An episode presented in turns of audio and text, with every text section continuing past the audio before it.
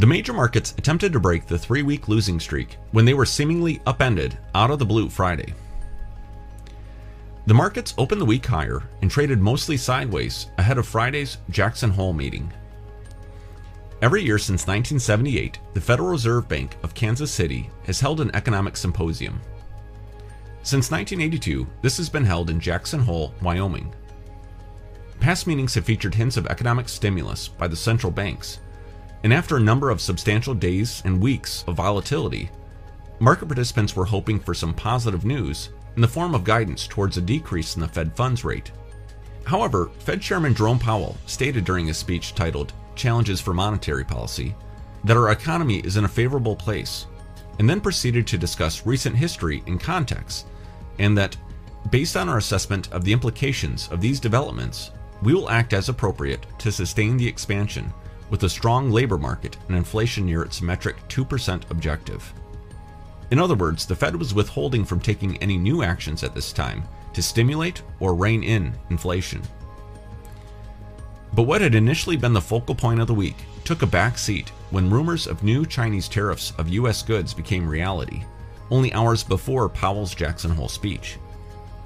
Although President Trump announced the stay of new tariffs on Chinese goods until later this year, China announced early Friday morning that they would be imposing tariffs of 5 to 10% on $75 billion worth of US goods beginning on September 1st and December 15th, the same dates that US tariffs were originally slated to go into effect. Additionally, China announced that they had planned to enact taxes on imports of US autos and auto parts beginning December 15th. President Trump lashed out, tweeting, our great American companies are hereby ordered to immediately start looking for an alternative to China. The markets reacted swiftly to the news, and they fell from slightly positive on the day to registering the third worst day of 2019. Later, the president tweeted that there would be a retaliation of new and increased tariffs. These include the increase from 25 to 30% on $250 billion worth of goods, and an increase to 15% from 10% on another $300 billion. Over the weekend, the president flew to France for the G7 meeting. While there, he was asked if he had any second thoughts about the trade war, which he responded by saying, Yeah, sure, why not? News of this sentiment spread quickly. However, shortly thereafter, the White House press secretary, Stephanie Grisham, clarified that President Trump intended to say that he wished he would have raised rates even more, not less.